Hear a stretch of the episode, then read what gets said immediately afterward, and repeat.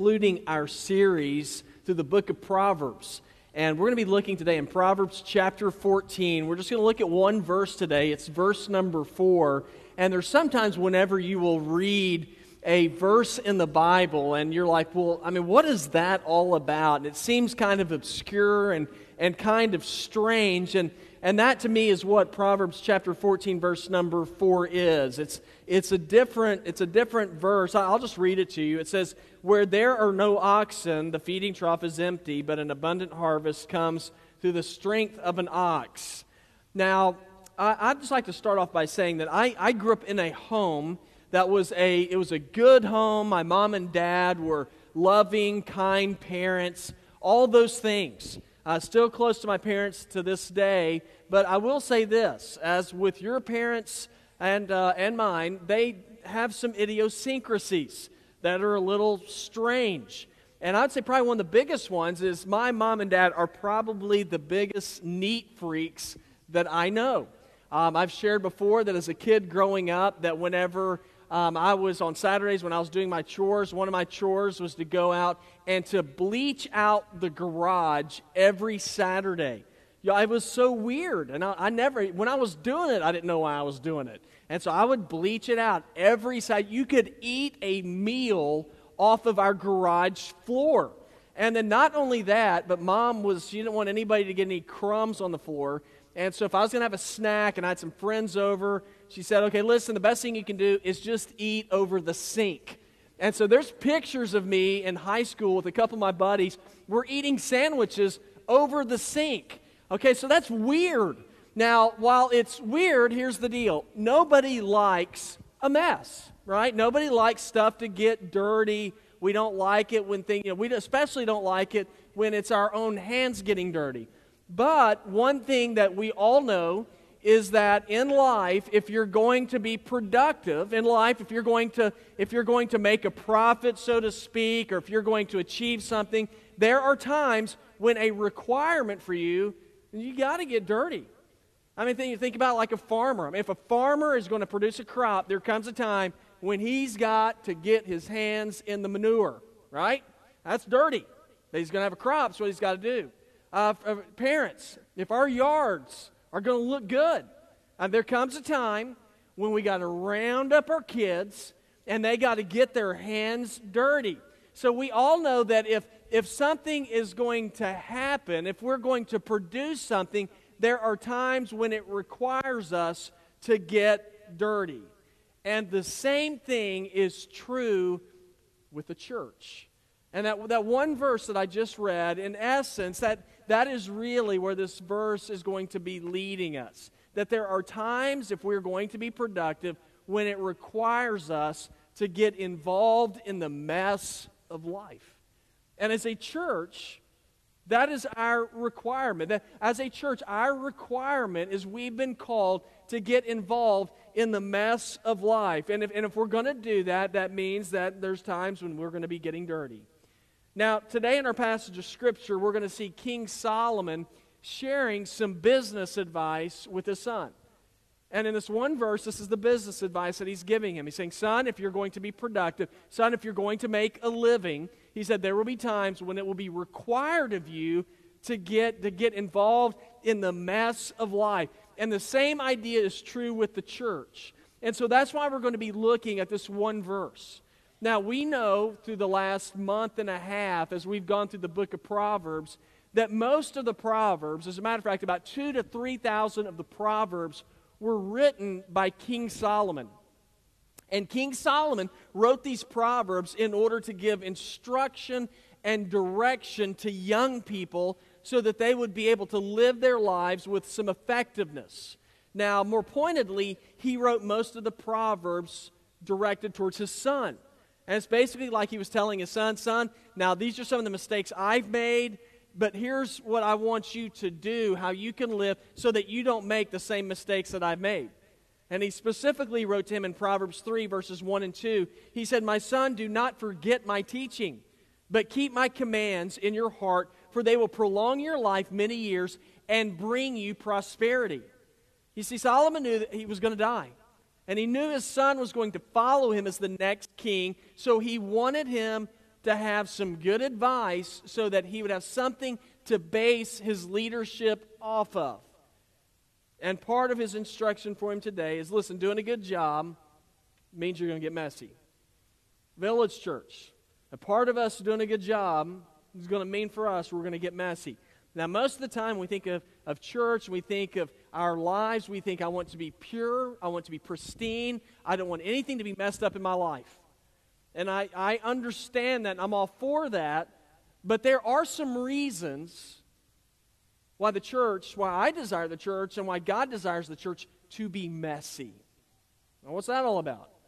You know, what are some reasons for us to be messy? Well, we're going to look at a few of them today. One of the reasons why we still want to be messy as a church is very simple. It's because of this. It's because people are messy. As a church, we want to be messy because people are messy. Now, what does that mean? Well, we'll explain hopefully in just a second. But verse number four again it says, Where there are no oxen, the feeding trough is empty, but an abundant harvest comes through the strength of an ox.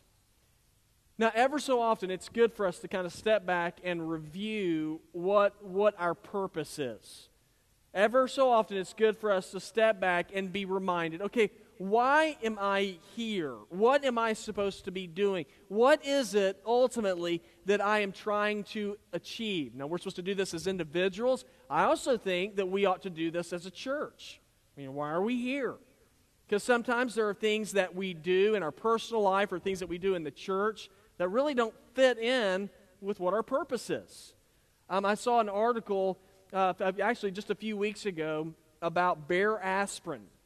Uh, and in an article, it was talking about, you know, whenever you get an aspirin bottle, you open it up, and before you get to the aspirin, typically, what do you have to, what do you have to do?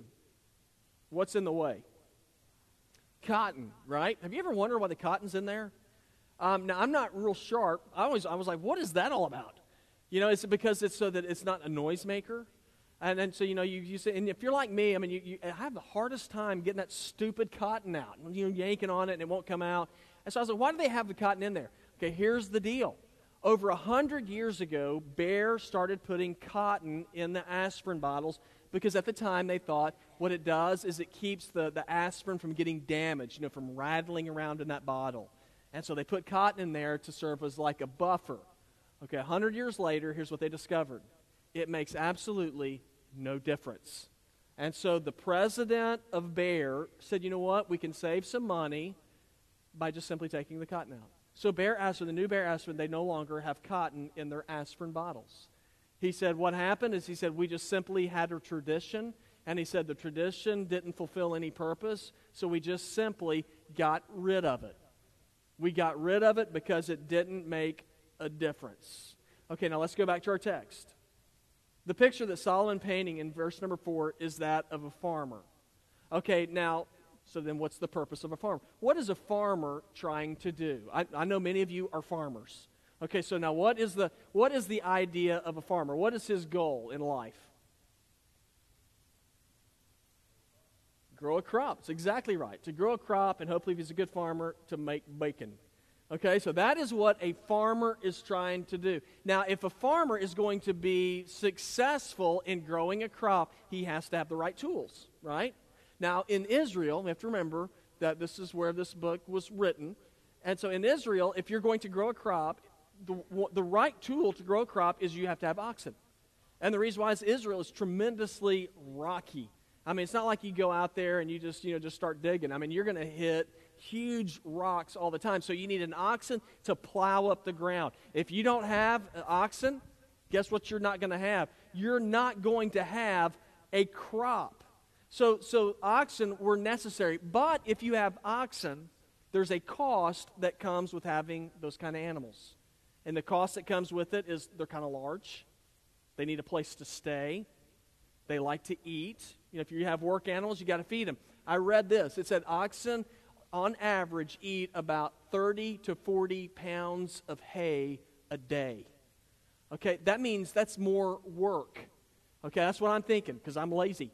I'm thinking, man, that's awful. So I got to dish out 30 to 40 pounds of hay for just one animal. And if I got more, that's even more.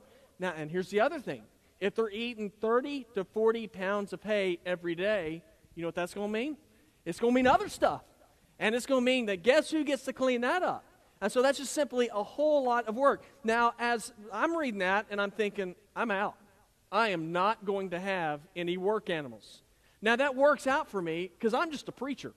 I don't need work. It makes sense for me not to have them. But if I'm a farmer and I'm trying to produce a crop, but I say, you know what, I'm not going to have any work animals, that's not going to work out very well for me. Why? Because the purpose of a farmer is to produce a crop. So, what does all this have to do with anything?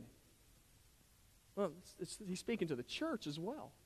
See, the same idea is true with the church. We have to remember what is our purpose as a church? Now, Jesus gives us that answer. In Matthew 28, verses 18 through 20, Jesus said, All authority has been given to me on heaven and earth.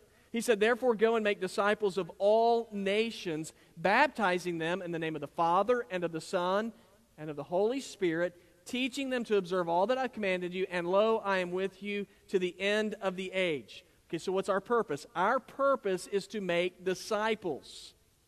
Our purpose is to make followers of Jesus. Now, if we do that, that means we are called to reach out to people. Now, that doesn't sound like that big of a deal until you begin to work with people. And I'm not talking about y'all, I'm talking about all those other people, right? Now, now what happens when you work with people? You discover people are messy. Have y'all figured that out? People, y'all, it's incredible. It's incredible some of the problems that people in the first service have. I mean, it's unreal.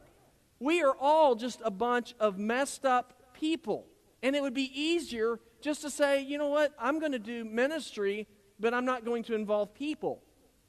But then I wouldn't be fulfilled, we wouldn't be fulfilling our purpose. Here's what Jesus said. Jesus said in Luke 5, 30 through 32, he said the Pharisees and the scribes were complaining to Jesus' disciples, and they said, why, Jesus, why do you eat and drink with tax collectors and sinners? Those are messy people. And Jesus replied, The healthy don't need a doctor. He said, But the sick do. I've not come to call the righteous, but sinners to repentance. What does that mean? It means the church is for people, and it's for messy people. It's for people who are broken. The church is a place where broken people can find healing because of who Jesus is. And if we're going to fulfill our purpose as a church, then it means that we as a church have to be willing to reach out and serve people. That's why we want Village Church to remain messy, because people are messy. But another reason we want Village Church to remain messy is this because we want to feed people, we want to provide nourishment for people. Verse 4, it says, Where there are no oxen, it says, the feeding trough is empty, but an abundant harvest comes through the strength of an ox. Every year, our family goes to the beach with my wife's parents and her brothers. And the highlight of the trip when we go to the beach with Emily's family is leaving. No, I'm just kidding. The highlight of the, the highlight of the trip, she, she went to first service, so I get to have fun today.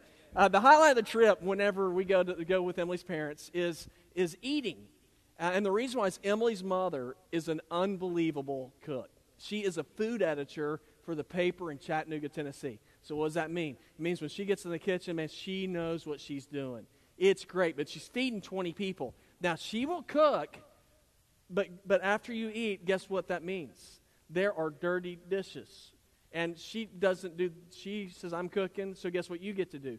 You get to clean up the dishes. Now, that is a part of the price for enjoying a great meal. It's what Solomon is reminding his son, saying, Son, you have oxen. They will produce for you, but, but here's the deal here's the price. You're feeding them, and when you feed them, they create a mess, and you got to clean it up. Now, part of our goal at Village Church is to reach people. And if we're going to be successful at reaching people, then we have to give them something to eat. We have to give people nourishment. Now, now, what are we supposed to feed people as a church? God's Word.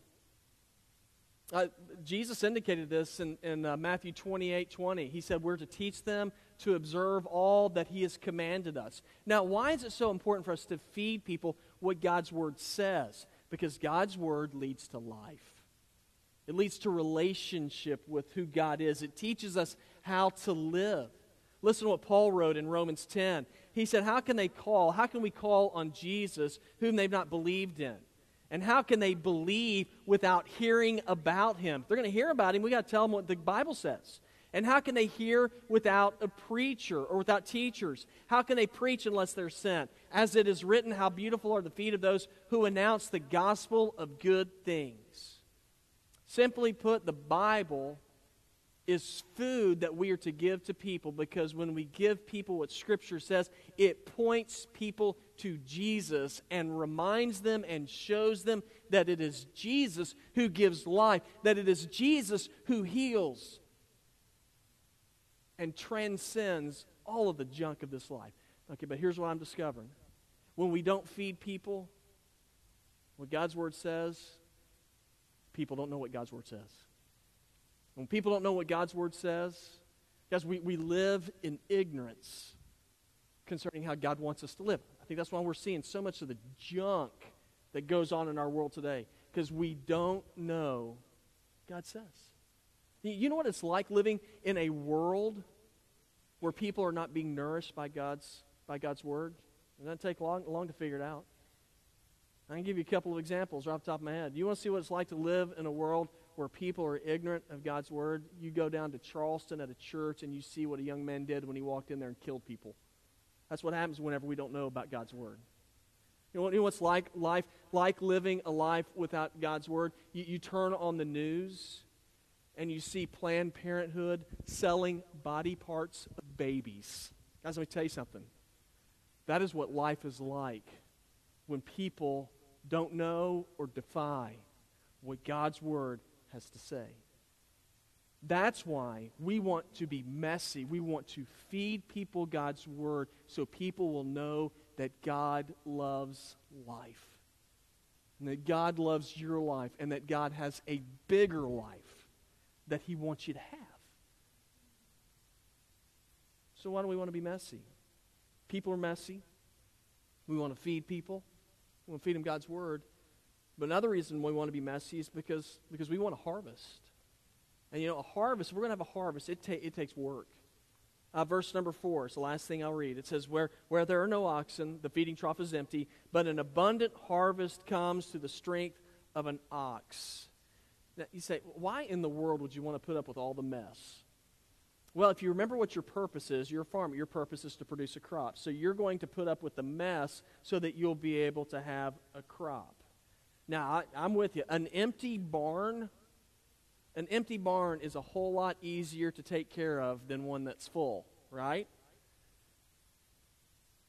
But if you have an empty barn, you don't have anything. You know, a, a dead person is much easier to take care of than a living person. Would you agree? Now, I don't know about y'all, but if it's me, hey, I'm gonna, I'd rather put up with the trouble of living than, than being the dead guy. Okay, so there's, there's a lot of things, there's some trade offs here. Hey, I can be, we can have a clean barn, but we're absolutely not going to achieve anything. Or we can have a barn that gets messy and that has some problems, but we are ministering and seeing lives change. Now, my heart is for this church to make a difference. My heart is for our church to grow and to impact lives. Because that's why we've been put here.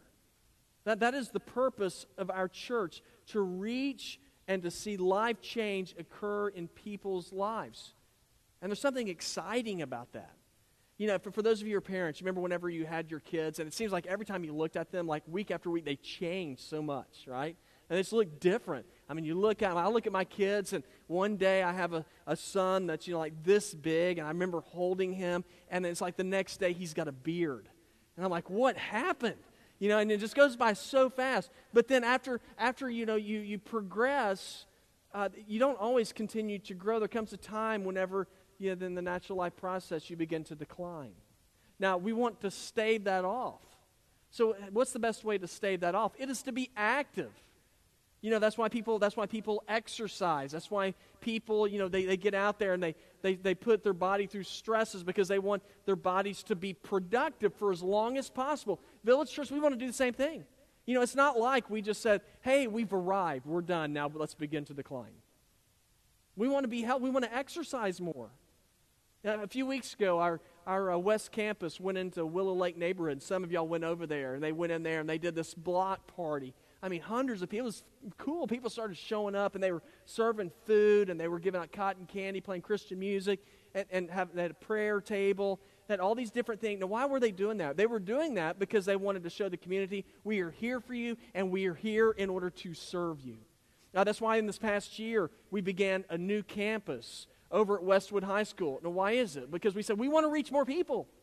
We want to go into to new neighborhoods so that lives can be transformed and changed by the power of Jesus. That's why next door, our student center, through your sacrificial giving, we've, we've gone over there so that we can update the, the facilities and, and provide the opportunity for more and more students to gather there. Why? So that we can make a difference in the lives of more and more students. But here's the deal the deal the size of the harvest will be dependent upon the ma- amount of effort you put into the planting. Uh, there's an old story about uh, some Chinese farmers, and they, a lot of their diet was of, subsisted of uh, potatoes. And so they would have a crop of potatoes, and what they started doing is they started eating the biggest potatoes, and they would plant the smaller ones. They said, We want to have the best. Now, the problem with that is, as you plant smaller potatoes, guess what happens to the potatoes?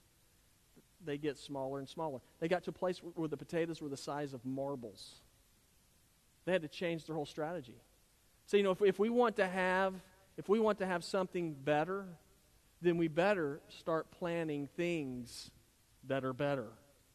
If we want to have a good product, if we want to have a good crop, then we better make sure that the seed that we are planting is the best. Village Church, if we want to see a crop of people being raised for Jesus Christ, you better start planning your own life and making that happen. I'd better start making making sure that I'm planning my own life if I want to see that happen. It, uh, y'all, I can talk a good game. This is what we need to do. And I'm just going to drive on home and sit down and turn on Netflix and let somebody else do it. You know, I'm not going to see much of a I'm not going to see much of a harvest. I'm going to see a harvest. I have to plant my own life. I have to plant my life into the lives of other people, and it is then that we begin to see life change. Jesus said, that he changes people that he transforms lives. The apostle paul wrote in 2 corinthians 5.17 if anyone is in christ he's a new creation. The old is gone. Behold the new has come. Little church i believe it's time for us to plant. But we need to be involved in doing it not just talking about it we are told this by Jesus in Luke 10 2. He said, The harvest is abundant, but the workers are few. Therefore, pray to the Lord of the harvest to send out workers into the harvest. You know who the workers are? It's you and it's me. It's us. And you know what? If we do that, it is messy. It can be a pain in the tail. But there is nothing greater than when you see a young man or a young woman whose life has been transformed by the power of Jesus Christ. It is miraculous. And we live in a world and in a time where we need to see people changed by Jesus. And y'all, I can sit there and I can watch Fox News and MSNBC, and I yell at the best of y'all, at the screen. Chris Matthews comes on, I start griping. Sean Hannity, I'm like, oh my gosh, could you quit screaming? I watch all these guys. I can gripe with the best of them. If I'm going to see change, it ain't going to happen because I'm screaming at the TV. It's going to happen because I'm going to get down and dirty and serve and love and pray for people.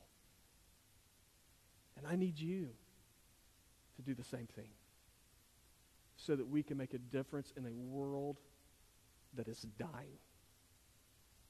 But it can happen. And Village Church, God has called us to be messy. Let's get messy.